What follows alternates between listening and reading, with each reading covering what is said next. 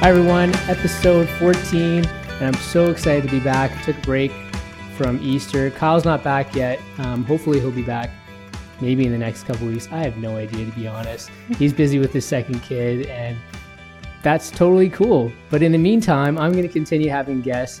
We've had a couple of great guests so far, and I'm really excited for the next next person who's on our screen right now, Dr. Scarlett Cooper and she's Hi. a licensed licensed naturopathic doctor who practices out of BC in Canada. She studied nutritional sciences at the University of British Columbia, and then she graduated from the Canadian College of Naturopathic Medicine. She has a particular interest in children's health, which is really going to be the focus of our conversation today. Hormone balancing, stress and weight management, along with conditions affecting our digestion, our thyroid, and the skin.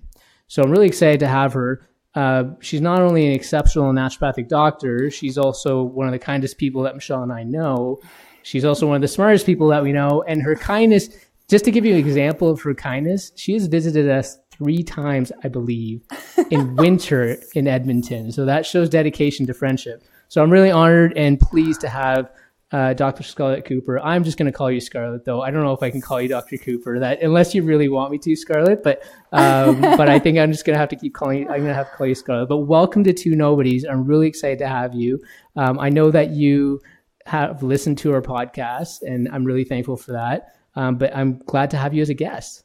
Yeah, stoked to be here. And you can call me whatever you want. People call me Scarlett. I have some pediatric patients that call me Dr. Scarlett, which is kind of cute. Um, lots of Dr. Cooper for sure. It doesn't matter. I'm pretty easygoing. Yeah. Yeah. well, uh, first of all, how has the pandemic been for you this past year? Honestly, the pandemic for me, in the very beginning, I think, and probably for everyone, it was really tough because it was a shock and we just didn't know what was going on and, and whatnot. But I have to say, like, since, um, since our clinic was able to reopen, essentially, everything has just gotten better. Um, business is really busy. I do a lot of work virtually, some in person, of course, but definitely a lot virtually. Um, and for me, it actually allowed me to move outside of the city. So I actually, mm. rather than living necessarily quite as close to my clinic, living a little bit farther outside of the city, it's just a very, very peaceful sort of lifestyle. And I don't mind the commute in because I don't have to do it quite as often. So for me, in a lot of ways, it has actually, I think, um, been been really really nice. And there's still some really tough times in terms of like missing family and missing friends, of course, and that even goes in waves a little as well. Like even over the winter, there are definitely some times sure. where you know you feel lonely and that sort of thing.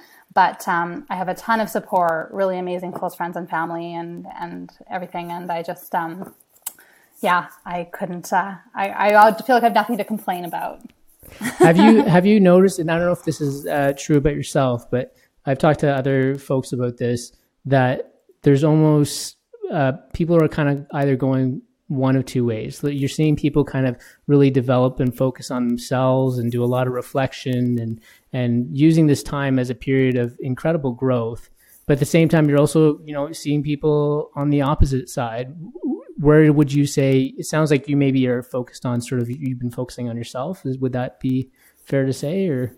I would say so. Yeah. Um, I think a big focus for me is just kind of feeling like I'm just getting my life together. I think especially given like the age and stage of life that I'm at, just wanting to really mm. set that foundation for the future and building a family and being able to support a family and all those kinds of things. So it's kind of like this is the time to be doing that and sort of buckling down and and just really, you know, I'm hopeful to be able to provide a really you know, beautiful life for my kids one day the way my parents did for me. And so that's definitely kind of always in the back of my mind with everything that, that I'm doing. What are you noticing from your patients? Um, in regard to like which way they're going? Yeah. Like just, what, yeah. The, what, are people showing up in a very generally more positive light or are people, are you getting a mix or what is that yeah. looking like? I'd say like definitely a mix. I mean, there are people who are terrified and just sort of staying at home all of the time, even beyond, right. you know, what the regulations are and, and things like that. And then there's people who just don't feel that worried about it. And they're just like, yeah, they're just not quite as sort of scared about it. They're sort of going with the flow. There's some people whose businesses have absolutely flourished during this. And there's some people who have, um, have really taken a hit or lost their jobs and their livelihood. Um, you know, now that you mentioned, I'm sure there's people who just simply haven't been able to come back because sure. of maybe, who knows, right? They lost their job, they lost their benefits or, or their financial situation changed or who knows, right? Um, so I'd say it's generally quite a big mix, but I've definitely seen a lot. I have seen a lot of positivity, and I'm not sure if that's just people making the choice to, you know, look at the positive things like in terms of spending more time with their family and, and whatnot. But I've also definitely seen some people who are just very burned out by the whole thing, mm-hmm. very frustrated, very tired, like kids at home all the time, trying to homeschool them, just like huge life change, right? So yeah, it's, it's tough. I, I think it's a big mix to try to answer your question. And well, so we're going to be talking a lot about eating today. And so I'm curious though, have you seen people's eating habits change during the pandemic? That is such a good question. Um, yes, absolutely. So at the start of all of this, and I think it probably still somewhat holds true, I was starting to notice that almost all of my patients had probably, because I, some of them I didn't even see, right, or, or even really hear from for those first, we were close for two and a half months. Mm. Um, before I could see patients in person again. And it was really, really common that there had been some weight gain. I'd say anywhere mm. from two to 20 pounds um, for each person. There was the odd person who maybe either maintained or even like got more fit during any kind of, you know, mm-hmm. lockdown or anything like that because they just really focused on exercise and taking care of themselves. But I, I wouldn't say that was the norm. I'd say it was much, much more common that people were um, sort of like letting good habits slide and um, maybe not being quite as active or else. Right um, just eating comfort food was a big one. Baking was a big one. Just kind of not putting quite as much attention on on things like that, which honestly sort of makes sense when people are sort of told to stay stay inside and and whatnot. You know, they'll find ways to pass the time, and for a lot of people that well, does you're involve, lo- losing that socialization. Yeah, too, right which is huge. Absolutely. And I've even thought about that in regard to, I mean, I'm sh- it depends. different people have different living situation, right? Do they live alone with one other person, big family, whatnot? But a big part of food and sharing is, is sharing food, right? So, right. you know, to share a meal with loved ones, whether that's extended family, you know, family gathering or holiday at a restaurant. There's so much community and connection when it comes to sitting and sharing food mm. um, that I think that's a big part that a lot of us are missing right now. Yeah, we did that episode on on Hygge, right? And yes. I, you know, it's I think that's exactly sort of what they're talking about is just the the community benefit and being able to socialize and that really brings family together and brings yeah. friends together and how healing that could be for people and so um, it's just it's it's terrible even if you're with the same three or four people though you kind of get sick of those people too right and you you want to move on um, no I, I think uh, that's that's really interesting to hear I, I am curious though from the you know I've known you for some time, but I actually don't know how you got started in wanting to learn about nutrition. Like, where does that come from? I absolutely, I mean, I know a little bit about your upbringing uh, and how your family was very sort of health conscious and you ate always very good food and and that sort of thing. But where did the interest to actually go and study nutrition come from? Yeah, I mean, I can try and put my finger on that, but I think a big part of it does simply come from my upbringing. So basically, I was raised in a family where um, my parents put a, a, huge importance on healthy eating, healthy living, all of that, to the point where it was it was even our family's livelihood. My dad had a business um, that essentially sold books on natural health, and okay. um, you know it was very much a family business. He started it. Like my mom would help him out at it. My sister and I had jobs at it when we were young, up until like our early twenties.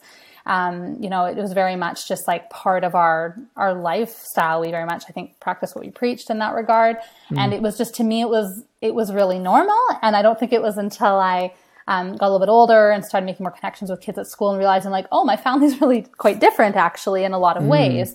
You know, like we would see naturopathic doctors and we would, um, you know, we would, we would reach for like natural remedies and things like that as our, as our go-to and, um, just the way we ate, the types of food we ate and whatnot. I mean, I think things like that are becoming much more probably mainstream now, but certainly when I was really young, they were not necessarily very mainstream. So for me, it was always just that was the way things were. And I didn't really feel like deprived or anything. That was just the way our family was, the way we ate, whatever. And I, I liked the taste of the food that was on the table. I didn't feel, you know, I was like I was being you know, withheld from, from good in food or anything like that. I definitely appreciated, you know, going to a friend's house and having these foods I'd never really had before. It was a treat, right. but I still liked the things that we were eating at home. And so that was just always, I was just, I liked cooking. I liked being in the kitchen with my mom. Mm-hmm. I loved grocery shopping. It was fun. I just, I always really liked food. And then, um, it wasn't till high school that I was kind of starting to think about, well, what am I going to do after high school? and lots of different ideas. I was dancing a lot of ballet at that time, and I thought, well, I, I could, you know, kind of go that way and pursue that as a career path. But did I really want to? Was that like my passion? Mm. And and I it kind of just came to the conclusion that my real passion was helping people and talking to people and, and working with people. And I started putting the pieces together and realized, I remember the realization, oh my goodness, I can go to UBC and study nutritional science and earn a Bachelor of Science. Like, that's amazing. I can actually get a degree out of that. Right. So that's where I started. And I do remember looking at CCNM's website, even in high school, and looking at it thinking, oh my goodness, you need a whole undergraduate degree before you can even go there. Like, forget it. Like, it just seemed like an eternity away, right? but honestly, undergrad flew by. And toward the end of undergrad, I had a few things going on with my own health that I saw a naturopathic doctor for. He was so incredibly helpful for me. I feel like he really, really treated me as the whole person, you know, kind of like mind, body, spirit, the whole, mm-hmm. the whole mm-hmm. thing.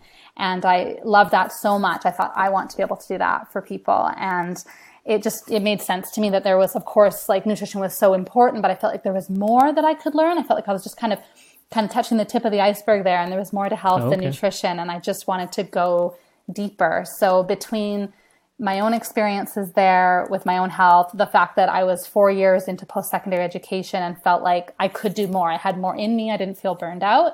Mm. Um, that's when I started looking into naturopathic college, and yeah, I, I applied, and I felt I felt like it. Everything just happened so easily, and it's probably because I was pursuing the right path. It was, yeah, it was very natural.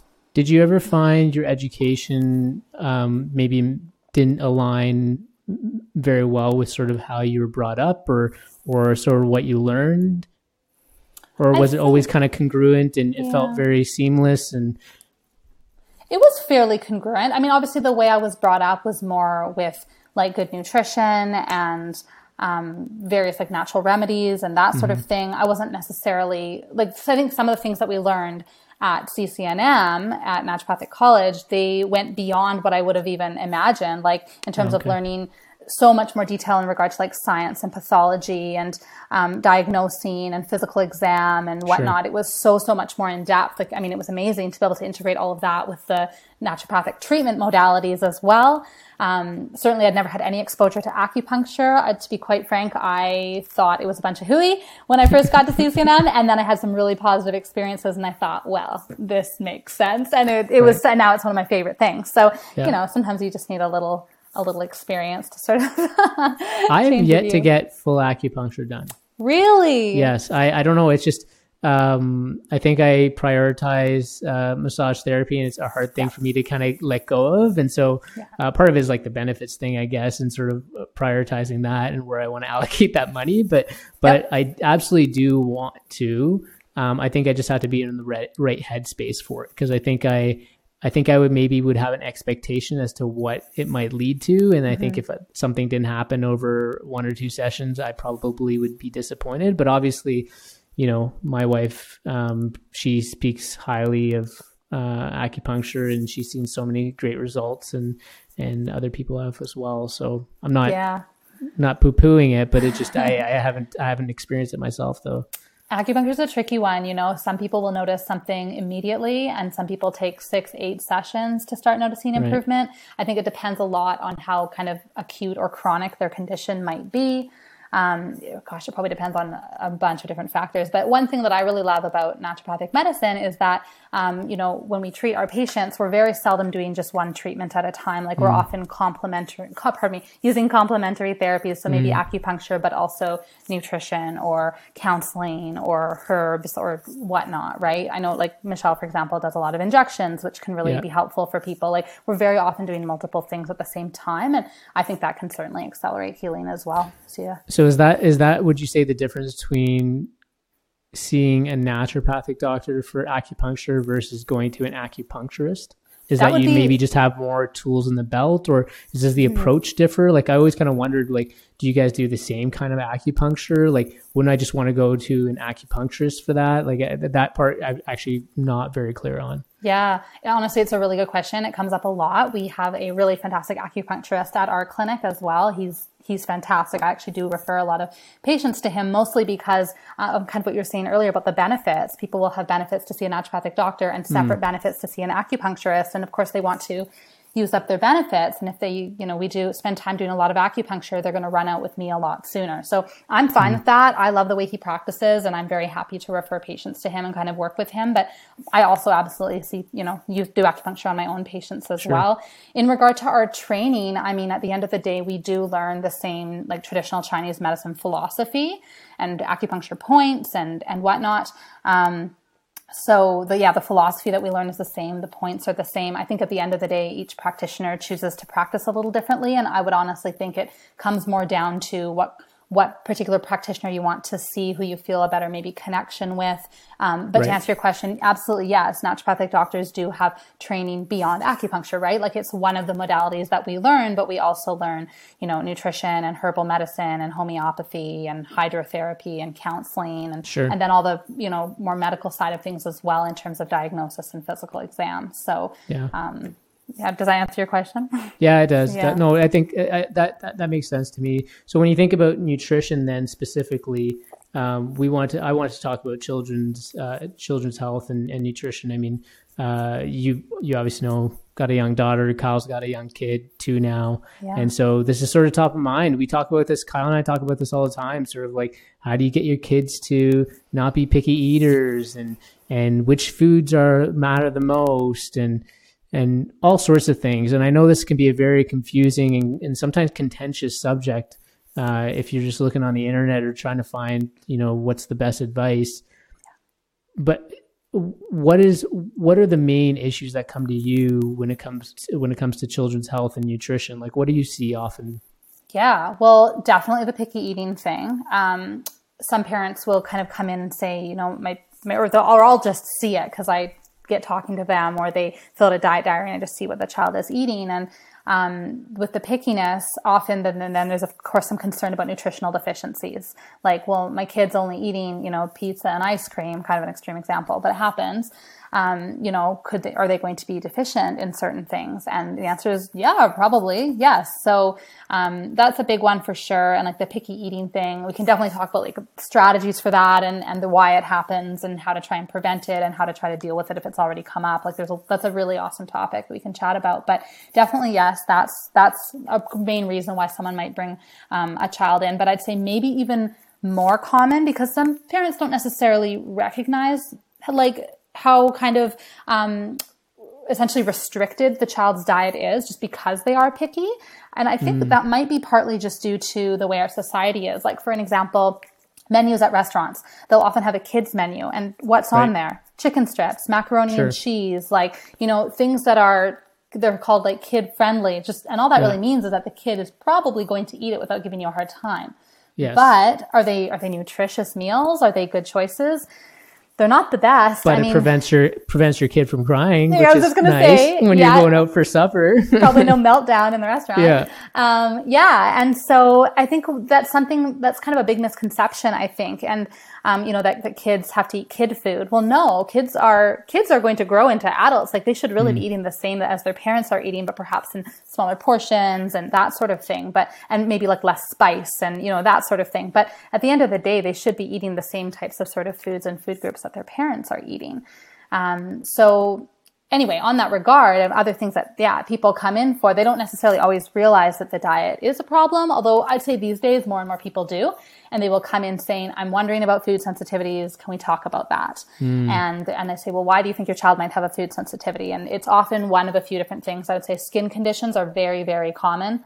Lots of different skin conditions, just irritated skin, eczema, that kind of thing. Very, very common. Sometimes hives, itchiness, just general discomfort. Um, a lot of kids as well are just, they don't have the energy they should. Kids should be quite vital and have a lot of energy. If a kid's mm. tired, something's wrong. And obviously a lot of different things could be, you know, at, sure. the problem here, anything from a food sensitivity to a nutritional deficiency to a very serious, you know, health condition. Um, but that's a big one for sure the fatigue and then digestion. Lots of digestive stuff. So many kids are just honestly, most commonly, probably what I see is just very constipated. Kids are just backed mm. up. And whether that's they're just not getting enough fiber, they're not drinking enough water, they have a food sensitivity, you know, a number of different things that need to be tweaked there in the diet, um, most commonly. Um, or you know yeah. there can there can be more going on, which again we can we can chat more about in regard to gut health um, that might be coming up. But uh, but those for sure. And then one other one which actually ties into food sensitivities is that they might suspect already that their child doesn't do well with milk, you know, maybe lactose intolerant or something like that. But then they're very, very concerned. How is my child going to get enough calcium? How, like, mm. what about mm. their bone health? Like, what's going on there? Do I need to be worried about this? And that one I've counseled on so many times, I don't even bat an eye at it anymore. There's so many things that we can do for bone health besides milk. And of course, we can talk about that too.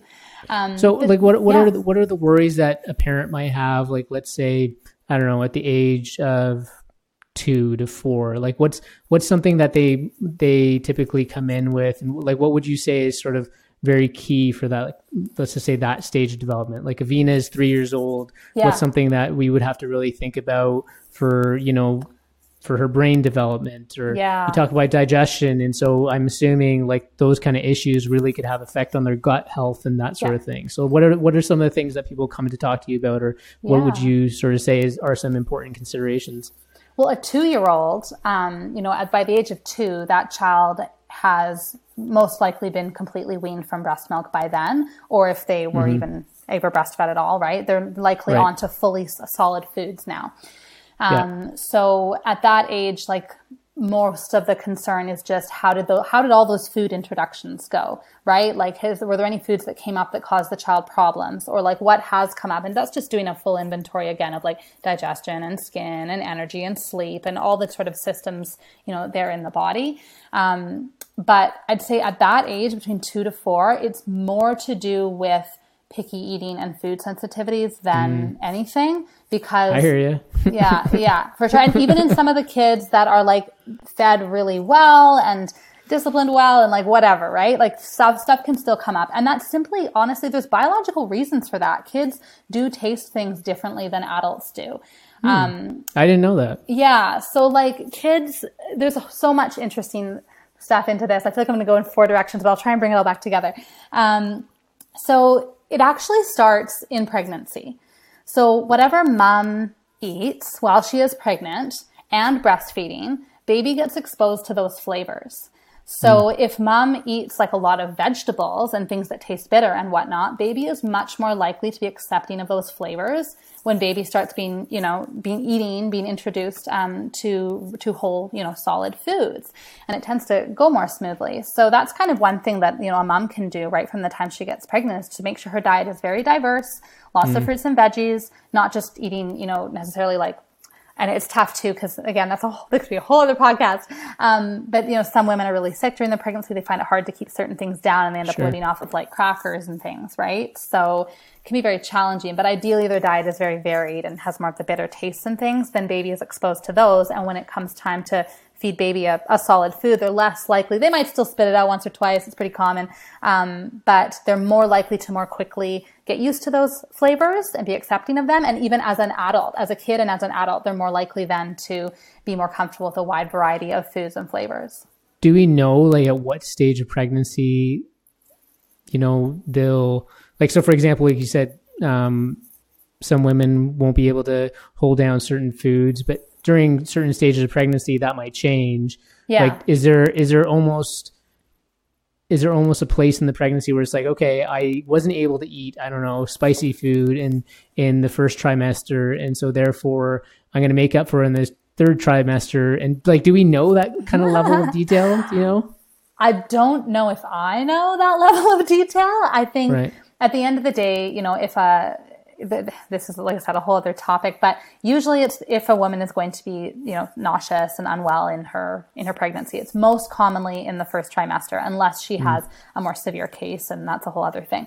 Um, but it's usually in that first trimester, and there are certain strategies that we can use, both dietary strategies and um, different herbs and supplements and things to help nausea sort of abate in that first trimester. But after that, assuming the nausea subsides, which it very often does, then I, I would just really, really be focusing on those next two trimesters, trying to make sure that diet is diverse as possible. I don't really know beyond beyond Yeah. that. Yeah. Mm-hmm. Yeah. So when you, so coming back to okay, their flavors and their tastes really come back to when you know they're in the womb, sort of th- sort of thing. Mm-hmm. And so now they're two to four, and some of those tastes are biological. Okay, but what about these? Sort of, there's got to be some key vitamins or essential nutrients that they really have to have. Like, how do how do parents deal with that? Like, are there certain key ones that you're like they they really must get those things? Right, of course. And you were asking too about just like brain health and all that sort of thing, Yeah, right? So, I mean, Yeah, if you just thought about brain, like for instance, what Yeah. would be what would be the most important things for Yeah. people to eat? Yeah. Okay. So just from a simply a diet perspective, because we can talk from a supplemental perspective as well, but but generally from a diet perspective, when we're talking about brain health, there's a lot of things, but I think the one that like is probably most common, most important that we hear the most about is essential fatty acids, particularly omega three. So that's coming from fish, essentially, is the richest source. There are some vegetarian sources as well, like flax, chia, um, flaxseed oil, um, different yeah seeds and nuts. And Have you heard of algae? Algae Yeah, oil? yeah, that's actually the next one I was going to say. There's also, yep, there is a like a vegan source of um, so the the type of fish oil basically omega three. There's two key omega threes that we're talking about when we talk about fish oil. There's EPA and DHA, and um, EPA, and you can find them both in fish in flaxseed, for example, those levels are not very high, but the body can kind of like make the EPA and DHA out of the So precursors. it's just not as efficient as fish oil. Not as efficient. It's actually Right. Not nearly as efficient, but it's better than better than nothing. Absolutely. Okay. And then an algae oil is particularly rich in DHA. So Hmm. th- it would be an acceptable alternative for a child who either is unwilling or unable or whatever to consume fish to have an algae oil supplement. There are products out there. They're like they kind of advertise as like vegetarian omega threes and yeah, algae oil can be a fairly potent source. Is it DHA that's more important for brain and EPA Mm-hmm. Yes. is the heart? Uh, so DHA is definitely more important for brain health, um, and so that's why we particularly focus on that for women in pregnancy as, as well as breastfeeding, but also for baby um, when once baby is born. That, that's more the DHA. EPA has a lot more. I'd say, especially those higher dose EPA supplements, they're more so focused for like. It's funny because it's still you would think like brain and all that, but like mood, mood and mental health concerns, Oh, often okay. depression and that sort of thing. EPA, but Right. also EPA is quite anti-inflammatory. But I like a balance between EPA and DHA if I'm dealing with inflammation. So Hmm. they're both really valuable. I think we just focus on maybe slightly higher doses of DHA at those developmental stages when the brain's developing, and then more of a balanced EPA DHA most of the time. This is off topic, but have you seen this new doc- documentary on Netflix called Seaspiracy? I've heard about it. I have like heard a- about it. I haven't watched it yet. Have you? Oh, oh yeah, Michelle and I just watched it yesterday. It's Yeah. I mean, it's something. it's uh, it's a hard one to watch. Yeah. Uh, I'm sh- I suspect there's a lot of truth in it. Like I mean, like any documentary, some things are probably going to get sen- sensationalized. Yeah. Um, but they de- they they spend a little bit of time talking about omega threes and, and fish oils, and then they talk about algae oil as Yep. maybe sort of a uh, a substitute, perhaps. And so um, it's sort of fresh in my mind. So I just wanted to ask you about that. Yeah, I haven't seen it. I've heard a little bit about it. I would imagine for a lot of people, it would call into question whether or not they want to consume fish and what sorts of far- fishing Mm-hmm. That's- practice yeah, they want to yeah. support. Yeah. It's a tough one, right? Like I think I think it's the sort of thing where, you know, there's also a lot of different documentaries on vegetarianism and veganism Mm-hmm. and, and whatnot. And those hold a lot of truth, of course. And at the end of the day, we have to find like what diet is going to work best for someone, not only physically, but also mentally, emotionally, spiritually, all of that. And that's going to be different for each person, I think. Would you say diet is very individual? Yes, absolutely. Yeah. I think yeah there's like some. do, s- do some people like generally do better. So for me like as you know i was a vegetarian for most of my life and then Yep. introduced animal proteins. And honestly like it's been it's been so good for me. Like i've digested things so much better. I i feel much better. Um i just don't know if i could go and be a vegan right? And so i i really feel like diets are very individualized like many Yeah. things are in health. And so you know i always get conflicted with something like the food guide or something where it's just like broad strokes and yeah. um, understanding like obviously it's just sort of a general approach and you need to start somewhere but but when you get to like i think the specifics really matter for each Mm-hmm. person wouldn't you say Absolutely. I think, um, gosh, you know, even in, so I teach some of the nutrition classes at the Boucher Institute, which is the naturopathic college here in Vancouver. And um, even in like first and second year nutrition, we, we talk about these sorts of topics because they, they are important things to think about, the food guide being one of them. So looking at food guides, even from other countries compared to Canada, and then talking about how at the end of the day, you know, they, they, and they have been evolving too, the food guide recommendations and improving, but at the end of the day, they are still generalized, right? They're not individualized recommendations. And for some people, um, it's not appropriate. Some of the mm. recommendations, it's too much carbohydrate, it's spiking their blood sugars, it's whatever it is, right? Worsening their autoimmune disease. Um, so yes, very much individualized. And I think that's a big thing I work with with patients because kind of like I said before, it, it, physical health, yes, very important. But like as naturopathic doctors, we also, also focus on the mind, body and spirit and all of that, right?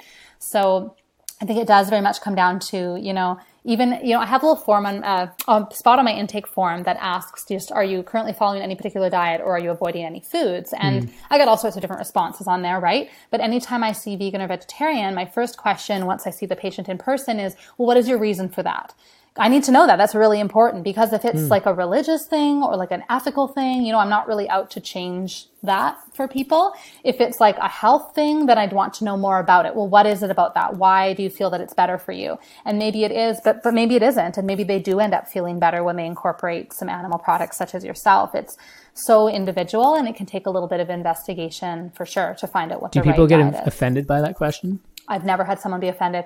Um, mm. I think, and I, I hope, I think it's because of the way I ask it. I just say, what's the reason mm. for that? And people just tell me, and I say, okay, mm. great. And something that I find very helpful, and this is just luck of the draw, I don't know, but I was actually raised vegetarian. So I mm. was vegetarian from the age of, I guess, birth. Vegetarian or vegan? Well, technically vegetarian, but it ended up being vegan a lot of the time because, okay. so I told you how my family was so um, big on health, right? So right. they would also only buy organic food. And mm. back then, right, this was like the 80s, 90s, back then it was not quite as easy to get everything organic like it is today. And so my, pa- my parents, although they would consume eggs and dairy, they would only consume them if they could find them organic. So okay. dairy was pretty hard to find organic back then.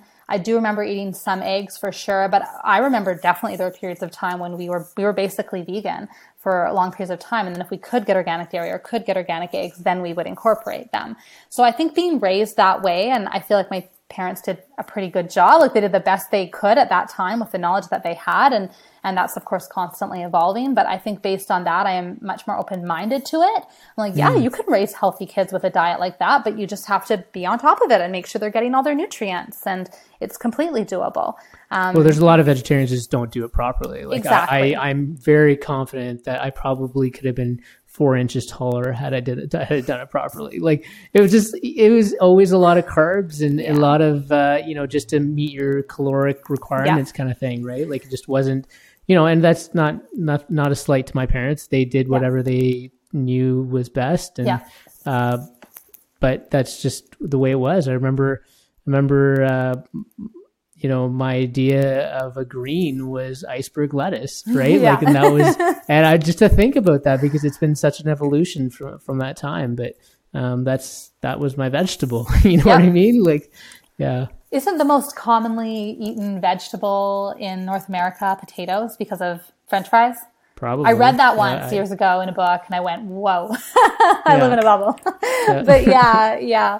Um, you know, it's funny too, Pesh, because it sort of maybe brings us around a bit there when you were saying about um, you feel like you could have been taller and, and whatnot, right? So right. protein, for example, is one of those nutrients that may or may not be of concern on a more plant-based diet, depending on how that plant-based diet is done because it can be sometimes more challenging to get enough protein and all of the different building blocks of protein, which are called amino acids. Mm. We need to consume a lot of those, otherwise, we can't make proteins within our own body. And that mm-hmm. includes our mm-hmm. growth and our development. So it's especially important for kids that at every meal, not just throughout the day, but at each of their meals, they're consuming all of those amino acids to get the proper protein. And that can sometimes be challenging on a, um, a vegan or vegetarian diet unless it is really given some attention to. For sure, for yeah. sure. So when we when we go back to um, the brain health you talked about, we, we hmm. started this conversation about omega threes. Is there anything else that sort of jumps at you for like a two to four year old that's really yeah. important for brain health, like an essential nutrient or vitamin or? Yeah, yeah. I think honestly, I wouldn't pinpoint it onto like one specific one.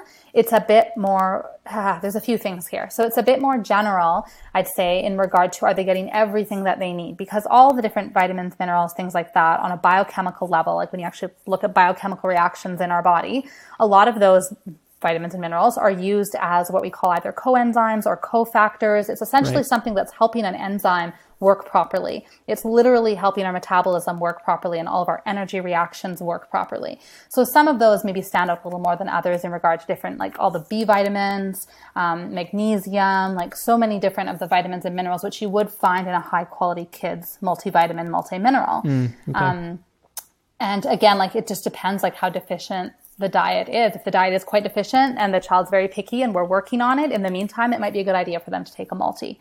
If the child's not picky and seems to be thriving, maybe they don't need one. It kind of depends mm. on what they're what they're willing to eat. But yeah, I'd say it's it's not really focused on one specific nutrient so much. I don't think as much as like are they deficient in anything at all? Like are they getting everything that they need? I think in regard to like yeah, just brain health and mood and all of that sort of thing. I think there does get to be a lot of focus on things like all the B vitamins in that regard. Um, but it's at the end of the day, it's everything's working in concert together. We hear more and more about this sort of brain to gut connection, which is sort of mm-hmm. why I, I, bring it up. And so I'm assuming it's not like, and I don't know, and uh, if we if we have a sense of whether that connection is developed right from the beginning or sort of mm-hmm. it's an evolving connection. But how important is it for people to really think about the gut health of children and how that sort of impacts the brain? Yeah, so that's a really, really big topic. Um, there's a lot, a lot of variables. So, in regard to gut health, again, this is starting pretty much since birth things to consider and sometimes like we can't prevent these things because they've already happened but it's helpful to consider what's going on where did how, what was this kid's start in life like right and so mm. number one thing is were they born by a natural birth or by a c-section because that is mm. going to ex- be their first exposure to bacteria in the world um, is it coming from mom or is it just coming from the hospital or wherever they mm. wherever they were born right and so that even is like they're essentially when babies born, they have a, just before they're born, I should say, they essentially have a sterile digestive tract.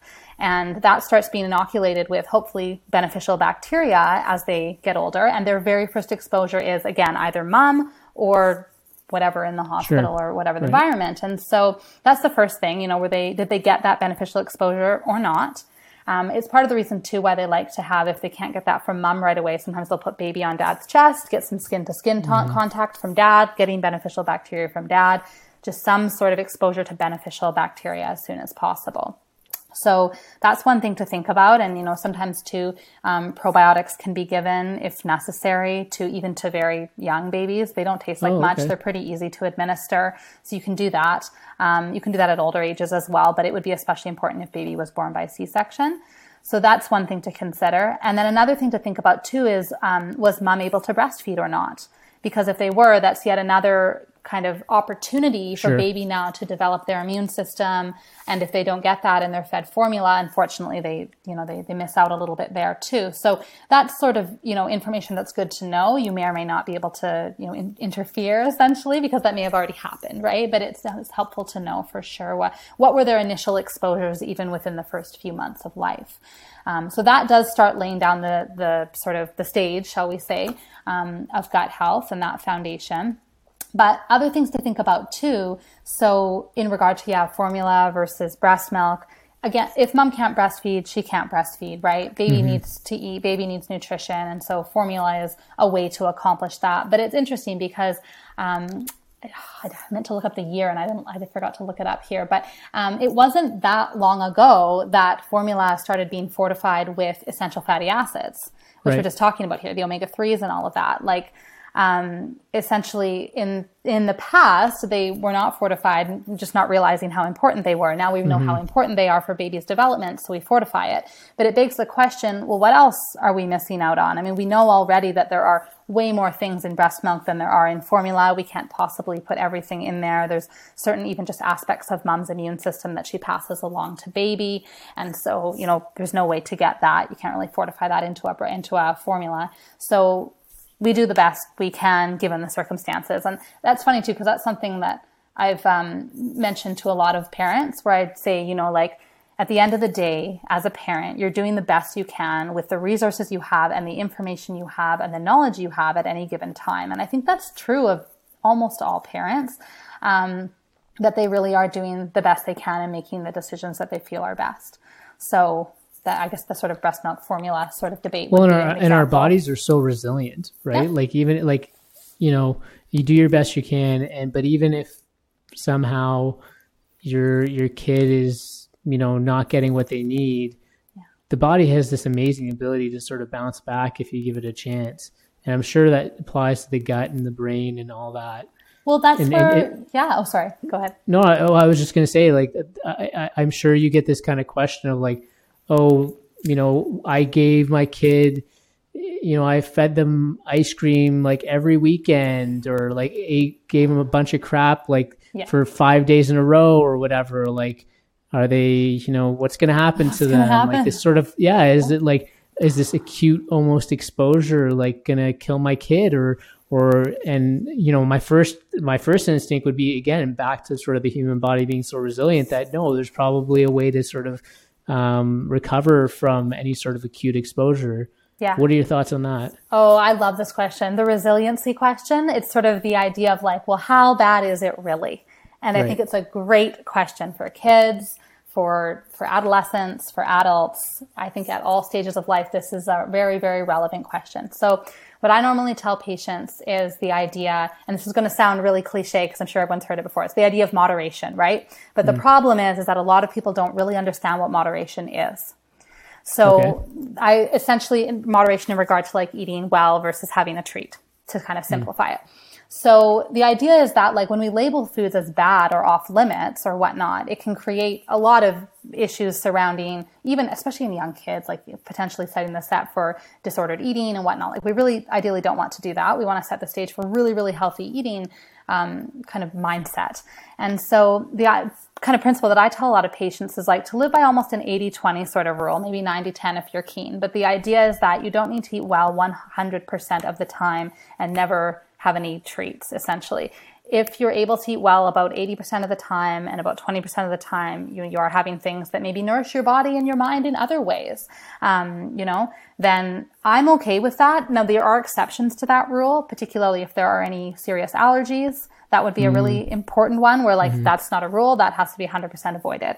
But as a general rule for the general population, I feel like people are um, more compliant and happier and more nourished with their mind, body, and spirit, where they're able to like take more pleasure in eating um, and not have to be you know stressed or, or worried or or whatnot to quite quite the same degree. Well, I would say even from an adult perspective, right? Like I, have gone through my own bit of like trying to figure out what works and what doesn't, and that's a really stressful time yeah. to to feel like, oh, I think this food may have affected things, and it wasn't until I was just like, you know, I just need to make sure I have these, you know, particular f- foods or food groups or whatever, and just it, it essentially just kind of, um, you know, was still very individualized to sort of what works for me, but just worried less about like the really specific details. And if I missed out on a certain food or, you know, I had something that maybe I shouldn't, that 20% or that 10%,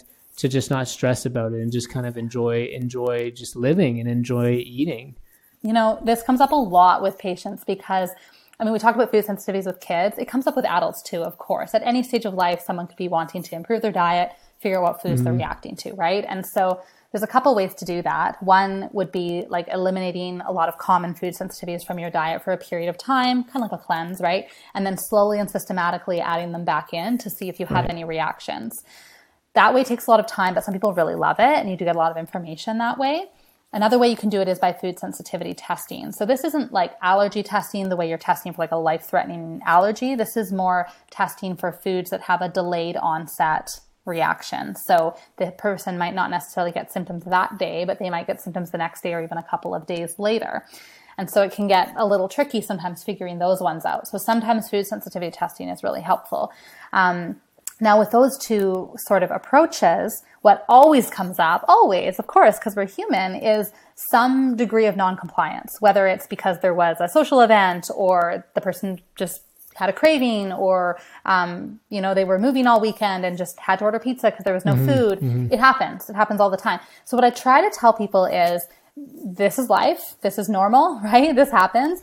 Um, if you you know everyone uses the word cheat right? Which i don't love that word but people use it. If you cheat then try if you can to just cheat with one food because then if you have a reaction, you know what you reacted to. If that's impossible and you have pizza, which is probably full of several different types of, you know, ingredients that someone might react to, just document if anything came up, give yourself a break and just move on. You know, like get back to it as soon as you reasonably can. Re-implement everything as soon as you can. The process will take a bit longer, but like that's life. And I certainly find that and this probably stems from even just like my childhood and, and my young adulthood and then going through school and then being out in the real world seeing patients i feel like um, the more sort of down to earth and flexible i have quite naturally become just by working with patients the more and more i'm able to connect with patients and i think help a lot more people right? Because the sort of strategy of you have to be perfect all the time it absolutely is not relatable it's not sustainable. Patients don't connect with that they don't jive with that and i think it really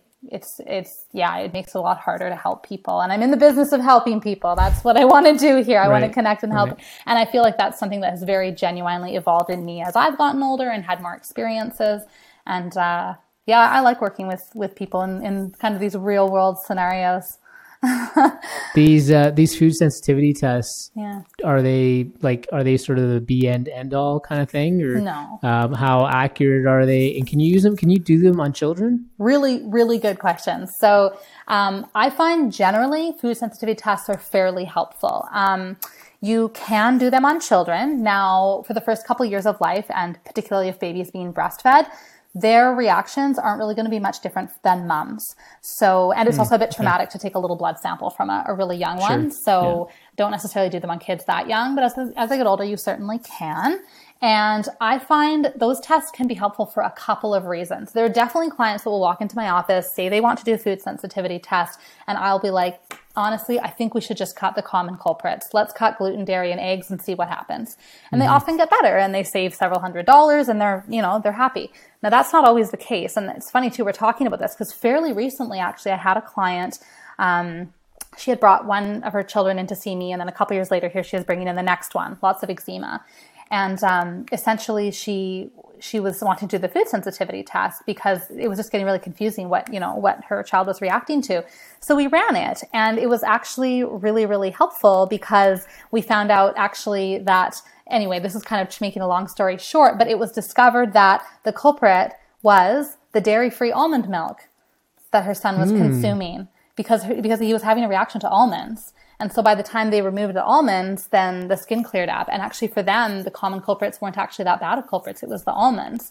So mm-hmm. it's maybe a less common one because, I mean, I definitely see reactions to various nuts and whatnot, but you know, gluten, dairy, even eggs, we hear about those all the time, right? Going gluten free, going dairy free. And they are common ones, but sometimes cleaning up the diet doesn't cut it. And, and a test can be very, very helpful. Some people too even just want it to almost like legitimize their concerns. They're like, oh, I think it's this, but I just want the test to know for sure. And when they have the results, or more so, I would say, when the parent gets the results and shows them to the child, then the child goes, oh, okay, I actually have to avoid this food. And for some parents, that's worth it just for that reason alone. There's like there's so much there that you said that I feel like we could do a whole I know. episode on because like even when you talked about dairy and gluten sort of being the main culprits often is the Yeah. case. I always kind of wondered why is that? Like is it just like such an overexposure? Anyways, I feel like that's just another topic. Big Um, topic. I do want to jump though to um so we talked a little bit like the two to four year olds let's jump to like the teenagers right i don't know if Mm, you get any teens or Yeah. uh, or young teens kind of coming in Yeah. what is sort of what are you noticing is are are big issues there um what's uh what's something that you feel like you constantly almost have to focus on when it comes to like treatment or advice or Yeah. Um, so young, let's call it like preteen sort of Sure. thing, and teenagers. This is a really different age group, right? Because when kids are really, really little, they're just eating whatever mom gives them. Yeah. The older they get, they have more free choice, right? They go to friends' houses, they go to school. They, I mean, these days things, everything's different, but let's just say Right. in general times, they're, they're Generally, eating yes. outside of the house and they're making more decisions for themselves, particularly into uh, teenagehood. But that's where I find there, and I wouldn't, I don't even know exactly what the age is. It's just sort of like, you can just tell when the kid's sitting in front of you. Can I sort of like educate this child a bit? Or are they just too young? They're too young. And, Are you are you, you know? talking to the parent or are you talking to the kid? Both? Like what is okay? Both, but I'm because I could just imagine these Yeah. kids on their phones. and I'm just generalizing, but like just like not wanting to be there, and so Yeah. you're trying to talk. Like that must be a hard thing for you to. Oh, that's such a question. with. Well, again, Pesh, it, it depends on the age of the of the child of the patient, Right. but I, as much as possible, especially teenager, hundred percent.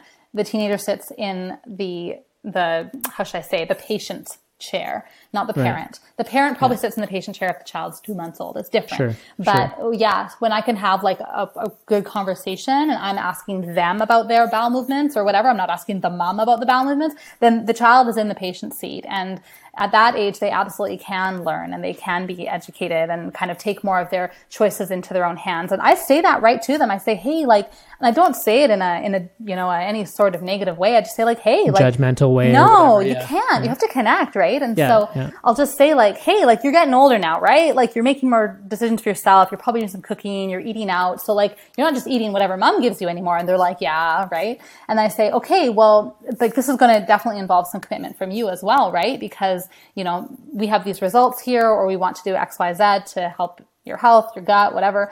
And it's going to be up to you a lot of the time because you're going to be making these decisions quite frequently. And then they kind of, whatever, they take accountability for that.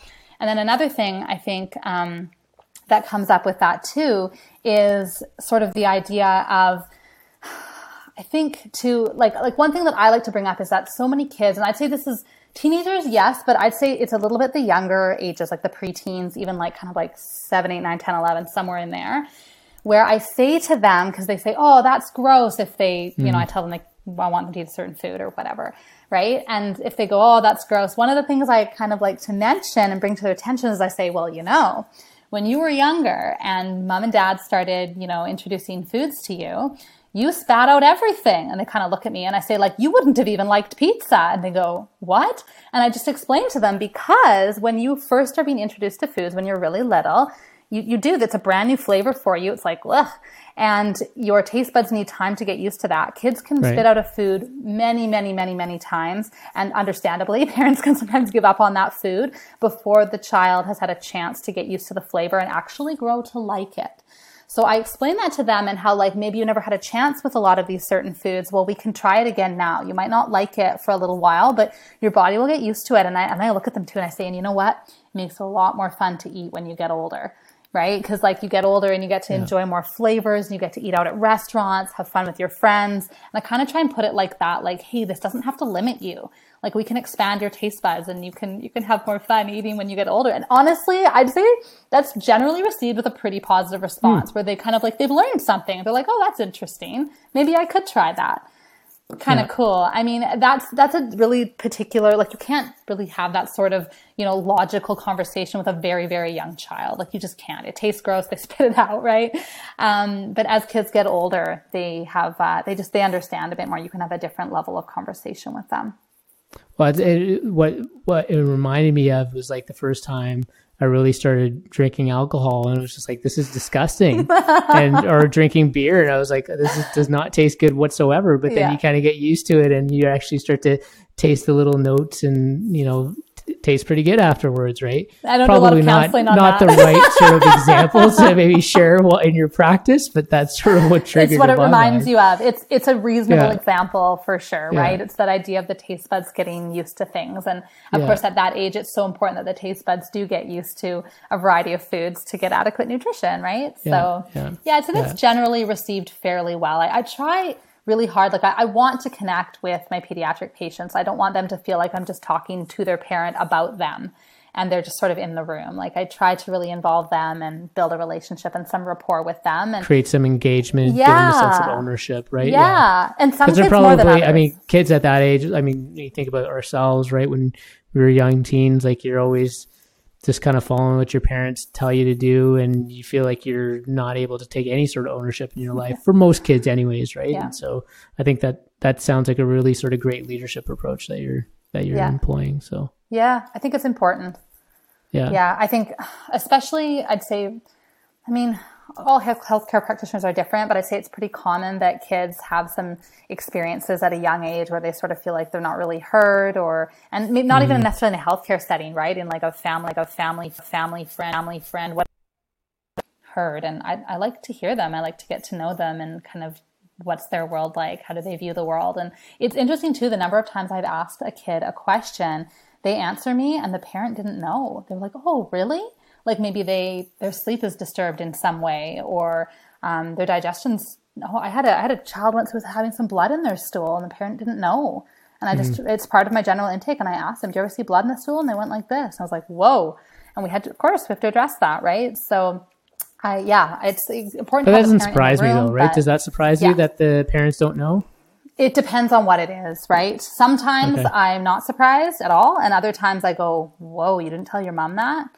And it i don't know it just maybe depends on their comfort level with their parent i'm really not sure mm-hmm. or maybe they're mm-hmm. some kids are really shy right yeah so yeah yeah mm. so omega-3 still really important for at that age yeah I mean, yeah. That's that probably point, a life. Is that a life? Like, yeah, people should generally be making sure they take that one, right? Yes. So the omegas, omega three and omega six, are what are called essential fatty acids. It means that we cannot make them ourselves. So if we don't consume them, we will become deficient. And if you become quite deficient, I mean, there's a lot of different ways that a omega three six sort of deficiency can show up. Um, but the point is, yes, they are essential, and we need to consume them. Mm-hmm. Yeah.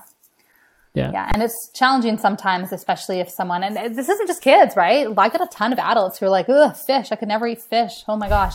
You know, and then we have to find either what I like to do then, if that's truly the case, is a combination of um, all the vegan vegetarian sources um, and then probably a supplement as well. Just because okay. sometimes there's not, there's some, yeah, some, uh, questionability, if that's a word. um, We're making the, it a word. yeah, that? it's a word. With the um, sort of ability for someone to convert the omegas that are found in a plant-based source into the kind of active ones that are found in fish. They might be a great converter. They might be a terrible converter. We don't really know.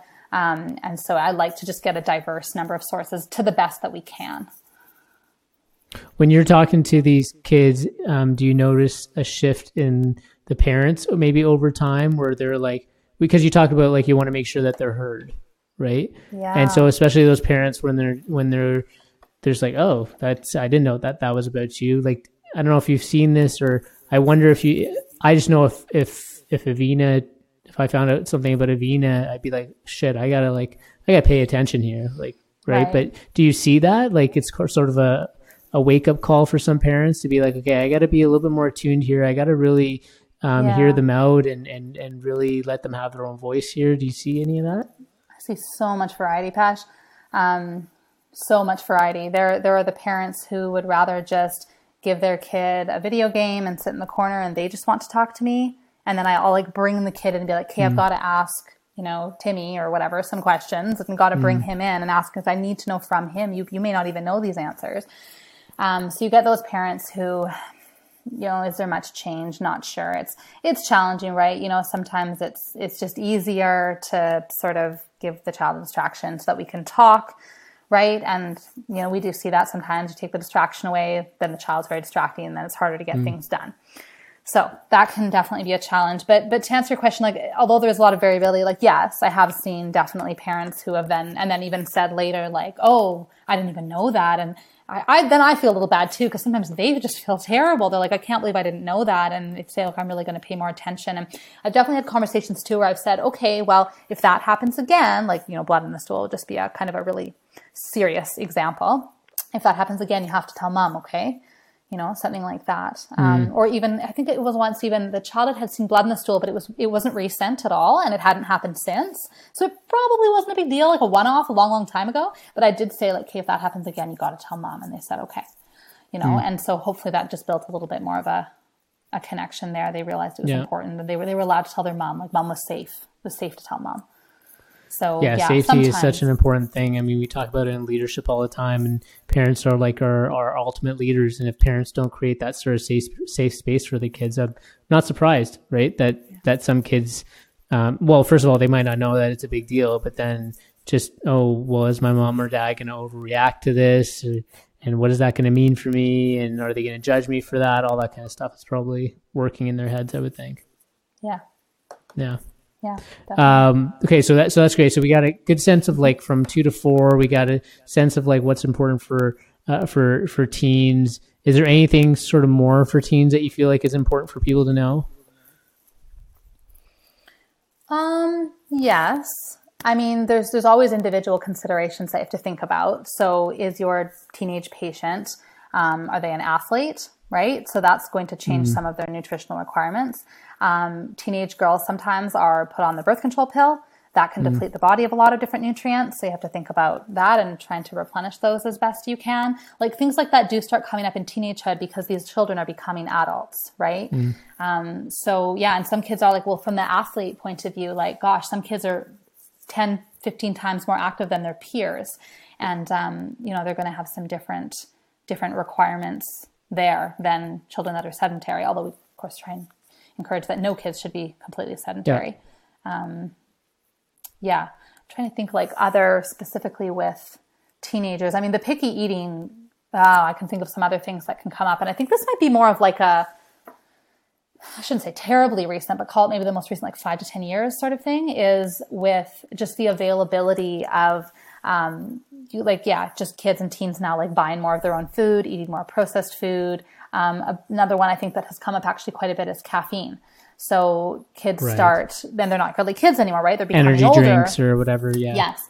Energy drinks, you know, frappuccinos, straight up black coffee, espresso, whatever it is, right? Um, and so honestly, for some kids, it's just, it's just way too much. They're not sleeping well. They're developing anxiety. Their digestion is taking a hit. Um, and so sometimes too, and that would be an example where I think a lot of parents don't necessarily know if their 14 year old is drinking, you know, a double shot frappuccino every day or something. They don't know. They're buying it at Starbucks on their lunch break or whatever. And so that's one I think that can come up. Um, and it's not that caffeine is always bad. It's more like if if they are having symptoms from it, if they're having issues with it, um, because yeah, there, those sorts of concerns between yeah digestion and sleep and whatnot, those do come up throughout throughout life for sure. So that's what I was going to ask you, like what Yeah. your stance is on just in caffeine in general. Like, is it Mm-hmm. is it because it's a it's a stimulant? It's something that I would assume um, disrupts the sort of natural balance of something, like maybe hormonally or whatever.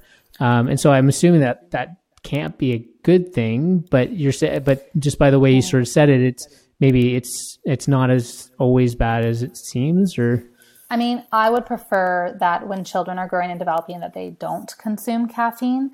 At the end of the day, the reality is they probably are going to consume some. I think the bigger picture and something really it's in so many about, things too. It's in so many things. It's like- everything from yeah. chocolate to Yeah, yeah, like yeah. yeah, the energy drinks.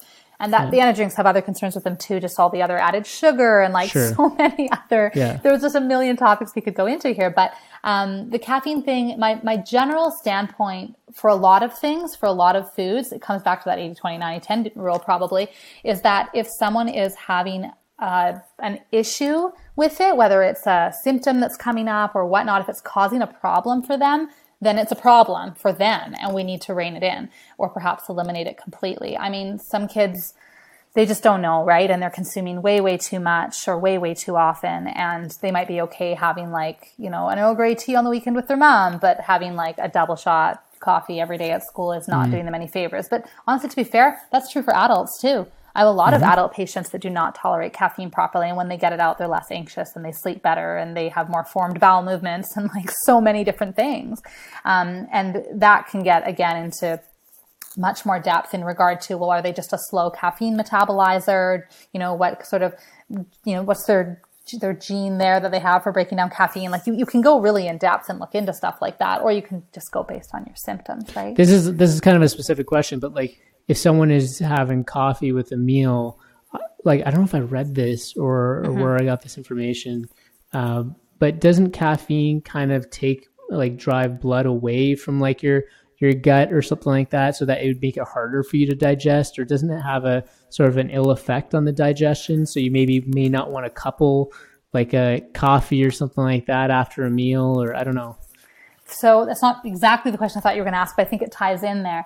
So with caffeine, um, So I, would say the main thing to think about there is that if it is one of the main things that comes up is that caffeine can stimulate the digestive tract and cause like diarrhea, looser bowel movements, that sort of thing. So essentially what it's doing is it's stimulating the gut to move food through faster, which you okay. don't necessarily becoming more hyperactive. Want. Yeah, you don't necessarily okay. want the gut to be like be have food moving through it so so quickly because if you do you have less time to absorb your nutrients. Mm. like if a patient is having looser stools that means food is moving through more quickly typically.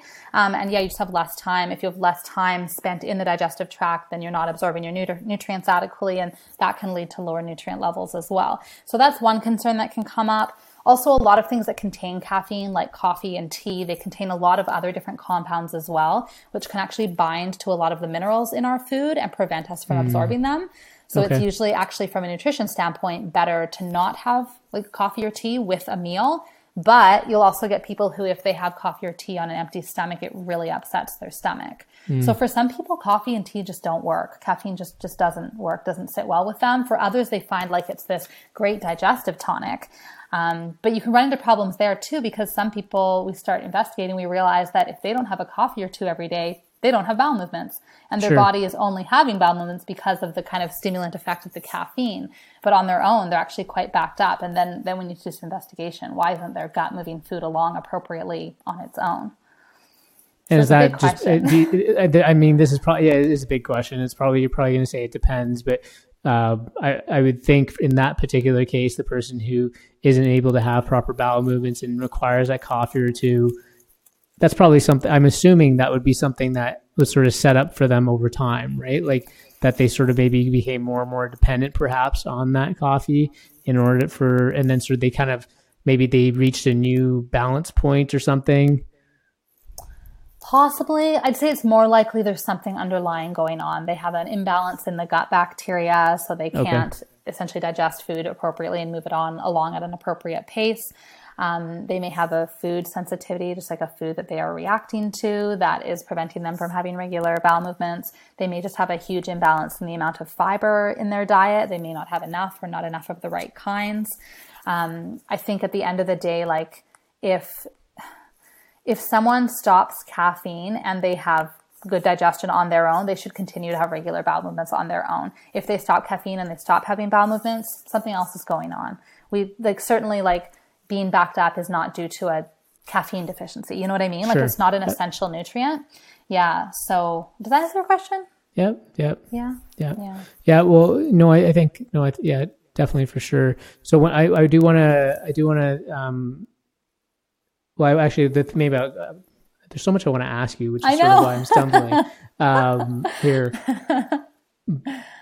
Well, maybe I'll just time. maybe I'll just maybe I'll just ask it. No, it's about like it's about water, right? So mm. should people be drinking and it, you know should people be drinking water with their meals like because because i'm i'm thinking about like you know your stomach acid right and like mm. don't you want don't you want your food to just kind of spend let the stomach kind of do its work and if you drink too much water will it dilute things or do you any thoughts on that yeah that's a that's a topic that comes up sometimes so from like a again just like a physiological biochemical point of view um, there's a lot of acid in our stomach it's pretty difficult to like really dilute that or turn it alkaline. Okay. Like okay. you consume some food, the acid's going to come in and kind of take care of that. There's all sorts of what are called buffer systems all over our body to keep the pH where we want it to be at that particular part of our body, basically. Mm. So I'd say the water thing, what it comes down to more importantly is, um, how someone feels. Like some people feel better having a bit of water with a meal. At the end of the day, I wouldn't recommend really large amounts because it is probably going to make them feel heavier and more bloated. It's probably better to have a glass before you start your meal. Um, and that I think really comes down to individuality. Um, mm. person, personally, like I like, yeah, I definitely like to have water before a meal and then maybe a couple small sips during a meal, but certainly not large glasses.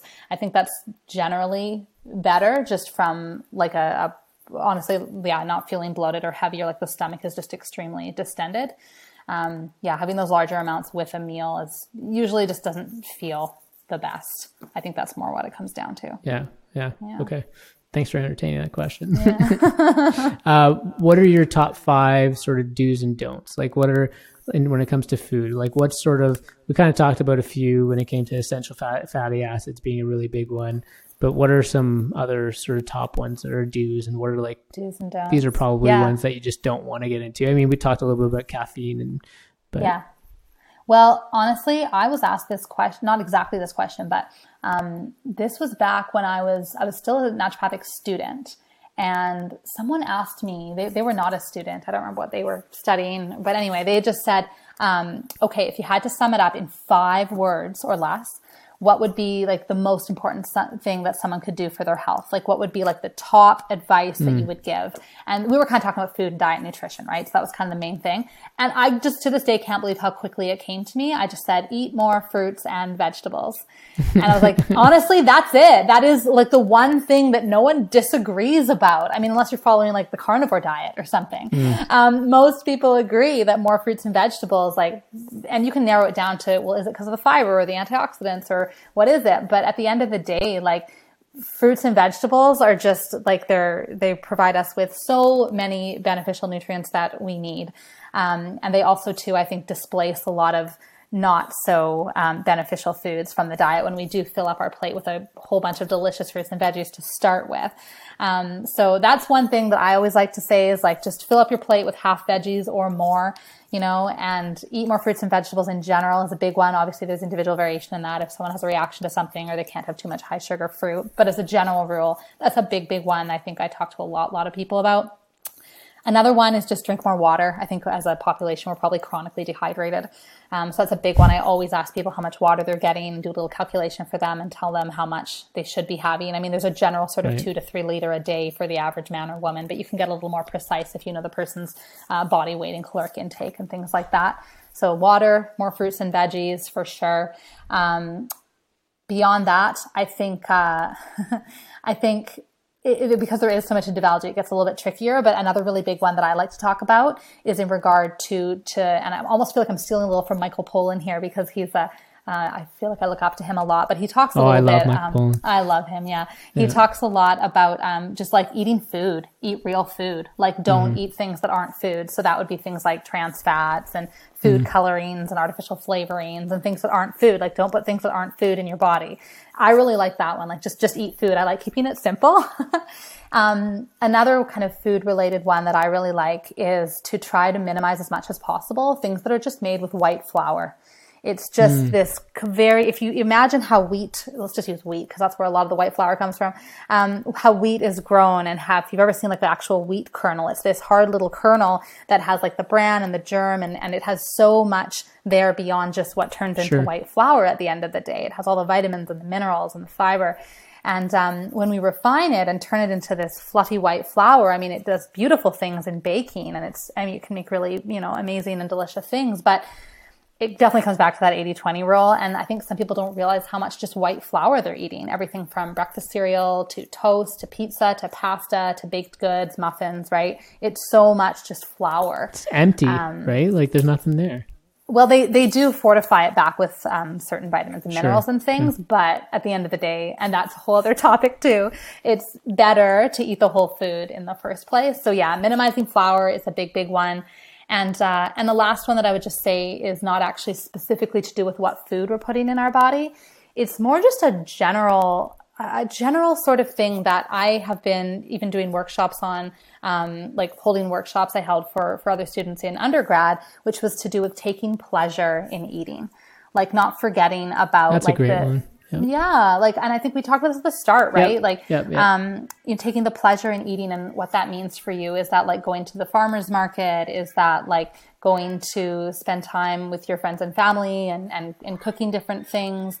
Is that, you know, like sitting around a table and sharing food, you know, that sort of thing. All, all of that I think is really, really important. So, um, And I yeah, would, I would even add to, even, I would even add if I could to the pleasure of eating is just sort of being more mindful about what you're eating, right? Just like slow things down and like you can really start to taste the amazing flavors of your of your whole foods and and just allows your digestion to just do its thing, right? It's just Yeah. like a such a simple pleasure that I think um, we're we're we're getting we're losing focus on and we're getting distracted by so many other things and um Yeah, I, I really like that one. I don't want to let you off the hook on the first one though. Like you said, I like I like your five words. Like that's great. Right? It's it's, it's nice and simple. But I do want to say, okay, what are your top five fruits and what are your top five vegetables? Oh, you're gonna go into that in more detail. Okay. Who? So are these just my favorites or ones that I really believe are the best? Yeah, the latter. Both. Yeah. But okay. yeah. Okay. Um, and you want like specific fruits and veggies or like groups? Well, I think I, I, think people who are listening to this would be like, yeah, that's great, fruits and vegetables, got it. But like, what are what are Dr. Cooper's yeah. like? What are her her favorite five? You know, yeah, yeah, yeah. No, that's good. Okay, you're putting me a little on the spot, but I think I can do this. So let's do veggies first. Okay. Number one, I would want like a really wholesome leafy green vegetable. Um, probably my number one would be kale. So hmm. organic kale, because that's something we didn't get time to talk about today, but the, uh, the pesticides on kale can be kind of nasty. So organic kale, that's one of the ones that's important to buy organic. Um, kale for sure, just like such a, such a nutritious veggie full of calcium, really absorbable calcium, lots of fiber, lots of antioxidants. It, kale's just awesome. Mm. So kale's definitely probably uh, my number one vegetable. Um, I also feel like you, you need to, the theme you need to look at here is like the brightly colored fruits and veggies. Okay. Yes. So yeah. no, no iceberg lettuce. Sorry. so yeah, my leafy green would, would be kale. Um, what if it's got that, food coloring in it? Does that work? No, that would that would that would okay. contradict my other rule, which was okay. to not put things in your body that aren't food. you got to cross-reference the rules, Pesh. yeah. Okay. All right. Got it. Okay. okay. So second veggie would be, I think, bell peppers. Um, okay. especially because they're so brightly colored, right? With the red and the yellow and the orange, it's beautiful. Yeah. Sometimes even you can find purple ones at the farmer's market. These brightly colored fruits and veg- veggies, tons of antioxidants. there, tons of vitamin C in bell peppers. Yeah, they're just I've heard awesome. about that. Yeah, so kale, bell peppers for sure would be two very, very top ones. Um, one that I really, really like, it's not exotic at all, but if you get a locally grown carrot, oh my goodness, do they That's taste so different? Tasty. Oh so my gosh. tasty. Yeah. You know, just to bring Michael Pollan in again, I can't remember which book it is. It might be in Defense of Food. It was one of the first few books I read by him. I remember him talking about he was investigating um, these carrots at his local supermarket and where they mm-hmm. had come from, and he discovered they'd kind of come from like the, the state over, and in the state over, they had carrots from his state. So these carrot trucks were just crossing on the highway delivering carrots to one another. And it was so bizarre. And of course, there's other, you know, reasons why, you know, um, c- kind of food systems will do stuff like this for trade and, and whatever. But I was just thinking it's so bizarre, just creating like a, yeah, higher kind of ecological footprint there on these mm. carrots. But at the end of the day, uh, the day as well, it's just going to be more, you know, freshly picked and have ultimately because it is more freshly picked, it gets to your plate faster. It will actually have more, some more nutrients mm. in it and it tastes way better. So yeah, carrots stand out to me. I got some some good local ones not too long ago. They're really nice. Okay, kale, peppers, um, carrots. Two more. Hmm. Veggies, hey. Honestly, one of my favorites lately, it has actually displaced any other salad greens for me, is arugula. So mm. arugula it's got a little spice is, to a little kick. It does. It has kick. Yeah. So I mean, for someone who's used to an iceberg lettuce or even a romaine or something like that, it would be almost a little peppery, like, whoo, what's that? Um, but it's really, really nice. I think it adds a lot, lot of flavor without needing to rely on, say, a salad dressing quite as mm. much for flavor. Um, it's, yeah, just like a really, really wholesome sort of green that I think has more flavor than a lot of the other kind of leafy greens out there. Um, number five for a vegetable. I think I'm going to have to go with something that's, um, like a more of a starchy vegetable. Mm. Um, so when we think of starchy vegetables, we think of like squash and like root vegetables and mm-hmm, whatnot, mm-hmm. not just like the leafier sorts of things. Um, but one of yeah, one of sort of my my favorites would probably just be um, squash, like all the mm-hmm. different types of squash. I don't know if I could even choose a favorite. I think I grew up mostly with spaghetti squash. Um, mm. which is called that because it actually, if you pull it out, it all looks like yeah. spaghetti. Beautiful. Um, but yeah, squash as well, just because of the bright colors. Again, it's going to have um, so much beta carotene, which is like a plant source of vitamin A. There's going to be a lot of fiber in there. Um, squash is just such a such a nutritious food. It often can grow locally, um, and I think it's just kind of forgotten about a little bit.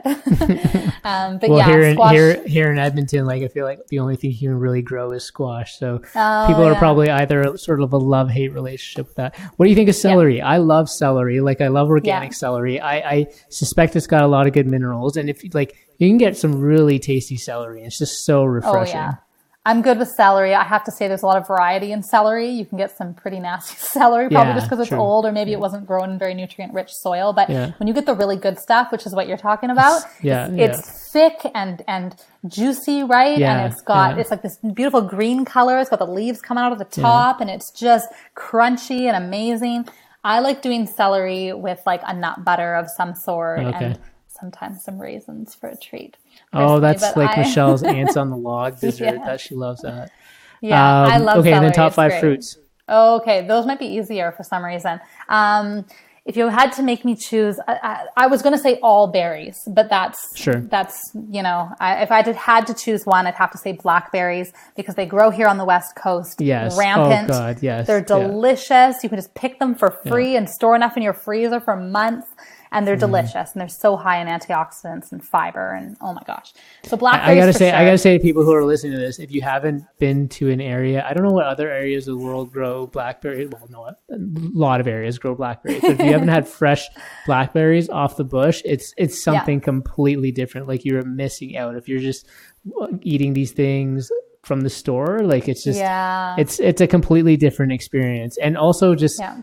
You pay a ton of money for blackberries at the store, and just people they these things are growing on the side of the streets. Like when you're Yeah. driving in BC, like Yeah. it's just crazy. you can pick like what you would have spent hundreds, literally hundreds. I'm not yeah. exaggerating, hundreds of dollars at the store on blackberries. You can pick them for free. It's Right. pretty remarkable. So yeah, I sort of Yeah. have a little bit of a a personal like I will not pay for blackberries. like they grow they grow for free That's and so many of them Yeah. never even get picked and they just rot and go back into the soil every, you know, at the end of every summer. Uh, no, blackberries, you just got to pick them yourself. so blackberries for sure. Um, really any kind of berry, but if you made me choose one, I'd say blackberry. Um, apples, just because they're easy and the, again, really like rich in fiber. I find that even just adding like an apple a day sometimes to someone's diet can help with more regular bowel movements. It's like one of the best ones. There's, um, yeah, just a really, really great source of fiber there. So, and they're delicious. Let's be honest. Um, yeah, I'm, I have, I have kind of a funny one and I, I'm surprised that I'm putting it in my top five, but it's a couple times a year. I will treat myself to a grapefruit. And it sounds kind of weird because, you know, how many people really like grapefruit? And that's fair. That's totally fair. I wouldn't eat it every day. I definitely wouldn't eat it every day. But a couple times a year, getting like a really juicy kind of ruby red grapefruit. Oh my gosh. It's just, I don't know what it is about it. Again, That's one of those acquired fiber. tastes, though. I find. Probably acquired, yeah. Yeah, yeah. yeah. vitamin C, all that stuff. You can get a lot of those benefits from eating other citrus fruit, right? Mandarin oranges and things Mm-hmm. like that, navel oranges. But yeah, grapefruit's kind of more of a obscure one, which I I kind of like being obscure sometimes. It's not that obscure, but you know what I mean. I have another one too. My favorite type of pear is a Bosc pear. Oh, I love. B-O-S-C. Yeah, they're good. Um, really just rich in fiber, really delicious in in just eating out of hand or putting Yeah. into like a dessert or or whatnot.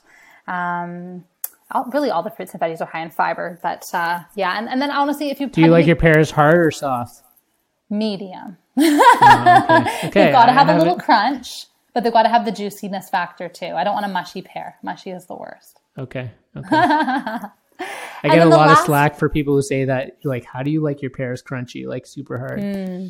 Yeah, But I like I like peaches hard too, which is people think Yeah. I'm super weird about that. So Yeah, yeah, for sure. And I have to say, I've noticed that my recommendations here are morphing from health recommendations to flavor recommendations because I'm just sitting here getting so excited about all the different fruits.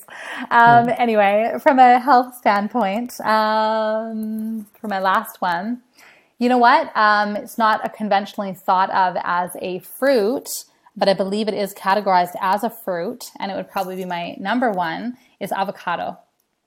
So avocado, gosh, that's even a good one for like, um, wasn't Avina's first food avocado? Mm-hmm. Yeah, yeah. Such like I almost feel like it's nature's perfect food. it's uh, it's not only delicious and versatile for uses in a lot of different sorts of things and recipes, um, but it's a source of some of the healthiest fat. It's such an extremely rich source of potassium. Like we think of bananas as being high potassium, avocados are even even sure. richer in potassium. It's got a good source of fiber. Um, and just that sort of creaminess is something that you don't really get from other fruits and mm-hmm. veggies, mm-hmm. right? Um, but yeah, avocado are, are really high up there for yeah, they're they're healthy fat and they're just versatility yeah. in different dishes. Yeah, you yeah. mentioned um, you mentioned you know organic a few times, and I think mm. about. Uh, I mean, Michelle and I talked about on, on the episode that she was on about um, how it can be difficult for people to buy organic and, yeah. and it's and it's expensive like what's your what's your advice to people who really want to take nutrition seriously but they're on the lower income side? Like and it's just really tough. Like what do you what's what's your general approach or advice to that? Yeah. Well i can't remember if you michelle talked about this or not. Did you guys talk about the clean 15 and the dirty dozen? Yeah yeah yeah, yeah. okay. So I, I would reiterate that. I think it's important. Um, but yeah, I would reiterate the clean 15, dirty dozen sort of idea because I think it's a good tool, especially if someone's like wanting to eat more organic, but they're just looking at the prices thinking, what the heck, mm-hmm. right? And like even, mm-hmm. yeah, in my household, we do take that into consideration and especially because, you know, prices can fluctuate week to week, right? So sometimes right. kind of looking at things in one week, okay, we can get the organic one this week, next week, like, okay, this is nuts. Maybe we get the non-organic one, but definitely thinking a little bit about, um, about, uh, yeah, just trying to lessen your overall total body burden, I think, of things like pesticides. And the Clean 15 and the Dirty Dozen can be a great way to do that. So for anyone who missed that podcast, it's put together by Environmental Working Group. It's just ewg.org, or you can just Google the Clean 15 and the Dirty Dozen. And it's basically the Clean 15 are the 15 top types of produce, so fruits and veggies that are sprayed the least in, in terms of pesticides and therefore you're going to yeah have like the least amount of sort of pesticide mm-hmm. residue on it and then the dirty dozen are ones that are actually sprayed a bit more heavily or they have other concerns with them and therefore you should try and buy them organic if you can. You can also wash everything with like kind of a fruit and veggie rinse and that can help too. Um, but yeah that's a tool that i think that can be really helpful in terms of making decisions at the store what to get you know organic versus not. Um, at the end of the day, though, even outside of that, eating fruits and vegetables that are not organic is definitely better than not eating them at all. So, you know, don't want to like make people scared of non-organic sure. fruits and veggies. Like just if you can't afford the organic ones, just get the regular ones and eat them mm. because that's still better than not eating them at all. Um, those are kind of my main standpoints on the produce side of things. But then there's, of course, all the other stuff in the market, right? So, um, two other things, I guess. One would be just the idea that processed foods are often more expensive just because they have been processed. So money has been put into their manufacturing. They weren't just like picked mm. off the tree and put in the store. Um, and so, uh, my, probably the best example I always use with that is when patients are going gluten free. Gluten free products can be very expensive. Gluten free mm. bread, crackers, pasta, just general snacks. As soon as it's labeled gluten free, there's like a premium for it, it seems. And so, now, something to think about is that something like rice, which is naturally gluten free, is actually quite inexpensive. And so to go gluten free, you don't need to go out and buy all the different gluten free products. You can eat gluten free simply by eating more of the different like beans, legumes, grains, fruits, veggies, nuts, and seeds mm-hmm. that are mm-hmm. all naturally gluten free to begin with. So mm-hmm. that can sometimes save money just by buying less processed foods. Um, and then one other thing, which it probably is not answering your question the way you're hoping to, but it's the idea of sort of like investing in your health to whatever amount is reasonable and acceptable to you. It may cost more to eat well now, but the idea is that you are investing in your health and that therefore it would cost less in the long term in terms of being able to prevent disease. So that's right. one thing I think that a lot of people are, are, on board with, and that's something that they're comfortable with. Especially the, in areas yeah. where, where healthcare coverage is is scant, you know, and, and they don't have like we're, we very much benefit in Canada by yeah. having, you know, publicly funded systems here. Yeah. But in some countries they don't, right? And so it's a serious consideration you have to make about uh, sort of that investing in yourself. I really love that. Yeah. Yeah. Definitely. Yeah. yeah. Um, as we kind of wrap up here, uh, mm-hmm. sort of maybe on something about more broader concerns. I mean, you've seen a lot of different kind of patients um, you know, nutrition's kind of in your background. Just from your experiences and stuff, are there are there broader concerns about food and nutrition that you have? Um, just wanted to pick your brain on that. Yeah, I think there's a few, and and they are definitely broader sorts of ones. I think a lot of which came to. So I didn't really elaborate on my undergraduate degree. So I did a degree in nutritional science, but the faculty um, was not the faculty of science. So even though it was a bachelor of science, it was not in the faculty okay. of science. It was in the faculty of. It was called agricultural sciences. Um, and while I was a student, they actually changed the name of that faculty to be the Faculty of Land and Food Systems. But either way, there were these series of courses that every student in that faculty had to take called the agricultural sciences courses. And it was in those courses that I first heard about Michael Pollan because his book, in de- his book In Defense of Food, one of his many books, um, was required reading. And the idea was that they wanted everyone in this faculty who was learning about, about food, whether they were going to become a dietitian or a food scientist or a veterinarian, I think pre-vet stuff, some of it was in our faculty, people who are going to become soil scientists and farmers, people who are, you know, getting degrees to do these sorts of things. Um, you know, they, they wanted us all to have this foundational sort of um, knowledge and to think about these bigger these bigger concerns in the world. And so a lot of different things came up, everything from food security for various communities. Can they access healthy foods or not? What sorts mm-hmm. of obstacles are in the way? Things like genetically modified food and sort of all the huge debates that can go on there. You know, is this something that we're sort of experimenting by consuming them and what are the health effects going to be years later? Or maybe not. Maybe they're feeding the world. Like all these things came up, these big, big topics, right? Um, so those sorts of things for sure just from sort of that background in undergrad. But I think a couple things that are maybe a little bit more, um, how should I say this? I mean, we were just talking a second about ago about organic and how important that might be, right? right? Well, one topic I think that comes up a fair amount is the label organic and what does that mean anyways? And does that mean different things depending where you're buying your food from? So to give you an example, a lot of those big box stores now, Walmart or whatever else, they'll sell organic food, right? Well, so does the small health food store down the street and so does the farmer in the farmer's market. Is this all equal? And I don't know that I can say for sure because I can't speak to every single, you know, food manufacturer or farmer or whatnot, but certainly I'd say as a general as a general theme, you don't tend to see the same kind of quality with smaller farm with you know the big box stores compared to the smaller farmers. And sometimes things that can come up would be for example with this organic certification. It can be very expensive to get your farm certified organic and some small farmers just don't have the money to do that. And so what they will do then is essentially you know kind of grow their food or raise their food or whatever um, according to organic standards, but they won't pay for the certification, and so they can't advertise as organic. Mm-hmm. And so you'll ask them, mm-hmm. "Well, are your is your food organic?" And they'll say, "Well, not certified, no, but it's certainly pesticide free and and this and that, right?" So I see a bit of a concern with that. That is because organic foods now are more, um, you know, popular in, in these big big box stores. Is that going to crowd out the smaller farmers who are trying to mm. really, really do a good thing in their community and, and whatnot, but their food might be more expensive. Mm. Mm. Yeah.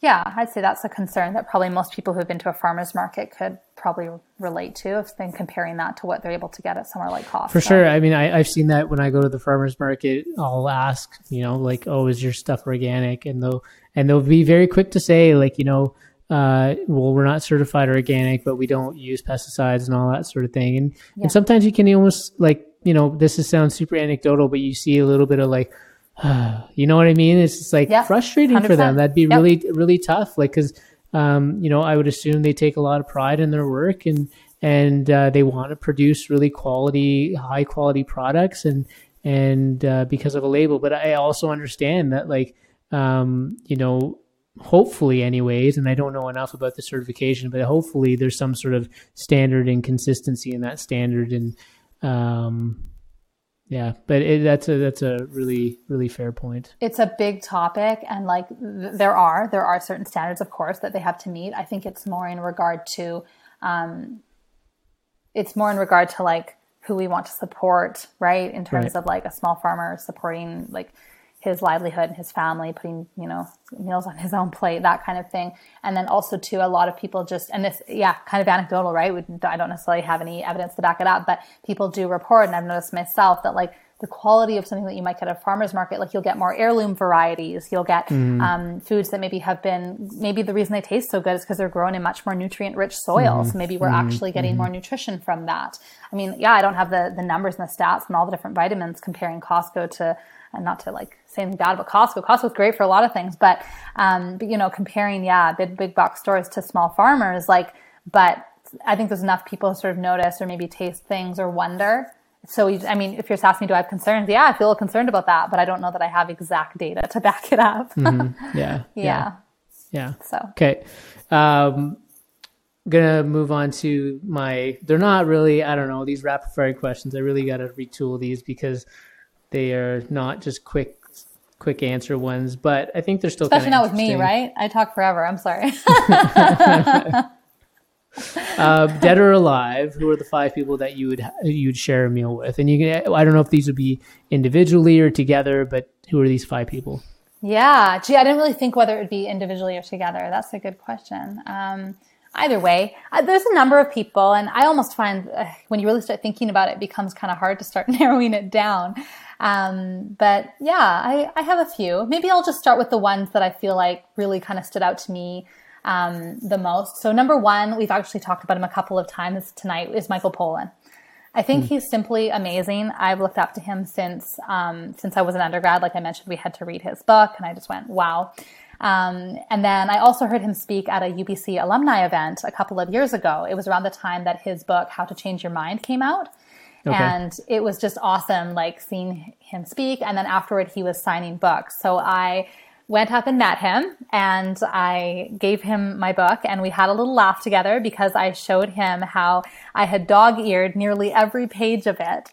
And I had just loved it so much. And I, I just laughed and he laughed. We had this little sort of connection there. It was so nice, but he's just, I think he's brilliant. I think he hmm. Has so much to share and he's just so thought provoking. I would absolutely love to have him around my dinner table. You know what? I would love to have him in my kitchen making the meal with me because yeah. he just with his all of his mindset there with the food security and the nutrition and being involved with your food. I mean, gosh, he and I would probably just have a blast making that meal Yeah. together. So I could see that for sure. you're probably not surprised about that one. No, I'm not. He's great, yeah. Um, another one that stands out to me, which I think has been really relevant in my life over the past number of years, is a yoga instructor. Um, her name is Janet Stone, and she's based out of San Francisco, California. And she's fantastic. She so I first did her workshop in 2017 when I was doing my yoga teacher training in Vancouver. It was just part of the yoga teacher training, and she was there with us for a full weekend. And I just felt like she oh my gosh, it's hard to put words to it. It's more a feeling.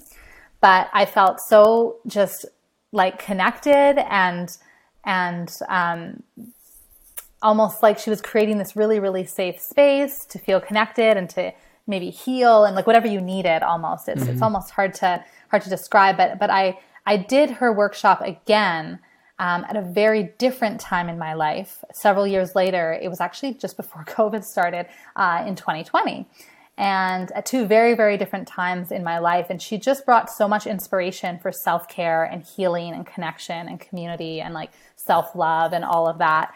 Um, things that i just i think she's a beautiful human being.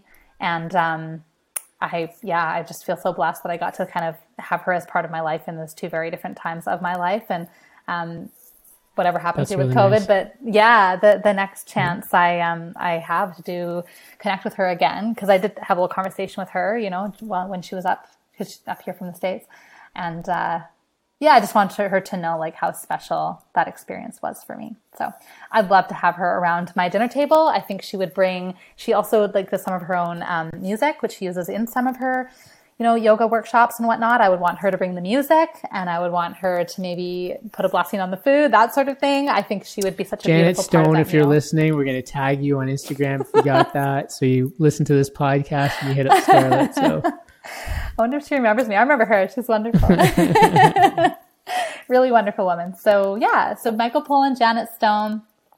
Um, there's a bunch of others. I thought of two others, and I have to say both of them because they're kind of like a pair. You don't really get one without the other, I don't think. Although maybe maybe you do. Um, maybe you heard of them. They are two psychologists, a husband and wife. They're called the Gottmans. Oh, yeah. Yep. Julie Gottman and Yep. John Gottman. A lot of people have heard of them. They um, are sort of famous for their work with relationships and couples, kind of like studying what works and what doesn't, and that sort of thing. But but stu- studying it from a way that I find is so fascinating, from essentially like a research based, sort of more scientific perspective, um, with the creation of what's called they called it a uh, a love lab. So they had this this sort of condo. They got um, couples to come for the weekend and just live in the condo, and just when there were hidden cameras everywhere, so they got to see how they interacted. And this is how they interact, whether they're fighting or not, just how they interact, how they are together. And they put all of this research together couple after couple after couple and started noticing, you know, different behaviors and commonalities and things like that. Now, the cool thing is they followed these couples, and I believe it was at, it was at least 10 years later for sure, and maybe they continued to follow them. They followed those couples to see who was still together and who wasn't. Um, and including those who were still together, but maybe they were unhappy. And they noticed a lot of commonalities in regard to what's kind of toxic to a relationship and what's very nourishing to a relationship. And because of all of this work and research and observation, they feel that they now can predict um, whether a couple will succeed or not. And uh, it's just fascinating to me to study a relationship from that point of view. I think it's very different than a lot of other sort of relationship advice and work that's been done to date. And I, I think they're just kind of a really sort of fantastic couple and the type of work that they have done is is just is just awesome. I'd love to have Yep. them. Yep. Yeah, yeah, I'd love to have them on my table. um, and then I have like a handful of others. It's kind of difficult to choose just one. Um, I, I mean, I could tell you them all, but it, it might take too long. So if I had to give me just one. choose, Give me yeah, one. if I had to just choose one, I think I'm just going to um, go back to my childhood here because I would so love to meet the creative genius behind Harry Potter, which is J.K. Rowling. I think that would add some lightheartedness, sort of, to maybe the whole the whole dinner. Add a But more than storyteller to the anything- dinner. Yeah, a Yeah. storyteller, and as well, she I think you um, she went into different themes in her books, especially in the later stages of the book about like just sort of good and evil and, and doing right and wrong versus you know d- that the right thing may not always be the easy thing, and like she ha- she Mm-hmm. has some really quite mature themes in in those books, which start out I think for a lot of kids as um, as children's books. So I think that would be pretty fantastic actually to have her around the dinner table as well. I'd, I'd, I think she'd balance out sort of the, the science and the yoga and whatever with sort of this creative storytelling. So That's a fantastic list. That's, that's, that'd be an awesome dinner collectively or individually. I think would be fantastic. I would love it. Yeah, yeah. Okay, last last question. Kind of one of those Oprah kind of questions, I guess. Is uh, besides the circle of life, what do you know for sure? Yeah. It's, I mean, it's, I think it's that sort of answer feels so simple to me that I almost then think, well, gee, is that a complete answer or not? Um, but in terms of what I know is for sure in life and things that are, that are just that they they resonate with me or they are very important to me and that I feel like they kind of form the cornerstones of my life. Yeah, and maybe it just sounds a little cliche, but it's just my family, and that's looking at like the family, the parents that raised me, um, my sister who I was raised with, and then as I get older now, like choosing who I'm going to, you know, develop my family with, um, being part of someone else's family, creating, literally creating my own family, all of that. Like that for me is so central. I feel like it is, if not the most important thing, one of the very, very most important things. Um, I'm very blessed in that I I was raised in a really positive environment with you know wonderful parents and whatnot. I, I know not everyone has a maybe necessarily the the most positive experience, right? But for me, that was something that I think really really shaped me. And so that's like obviously I have career goals and various different aspirations, but a big big one is to be able to sort of pass that along and pay it forward, and sort of um, add to my family in in that way by by choosing a, a family to sort of connect with and be part of, and then also yeah, kind of create more of my family. So that's kind of how That's I beautiful. would answer that. yeah, yeah. Scarlett, I really want to thank you. Um, it was a fantastic conversation. I think the listeners uh, or viewers are gonna get a lot out of this. Um, if anyone wants to reach Scarlett, you can go to her website, which I'll put a link in the show notes for everyone. I'll put a, a bio in there if you want to read more about her as well. Um, maybe we'll have to do a follow up episode because there's still so much more to talk about at some point. Yeah. Um, would love to hear people's comments to this uh, to this video, and uh, yeah, thank you again so much. Really appreciate you as a person, as a friend, and happy to have you again on here. And thank you for listening to our show um, so earnestly as well. So appreciate your time. Oh my gosh, my pleasure, Pash. Thank you so much for having me. You're very easy to talk to. I just feel like I'm chatting with my friend, which I am. So it's been, yeah, it's been great. Thank you. Thanks, Scarlett. See you later.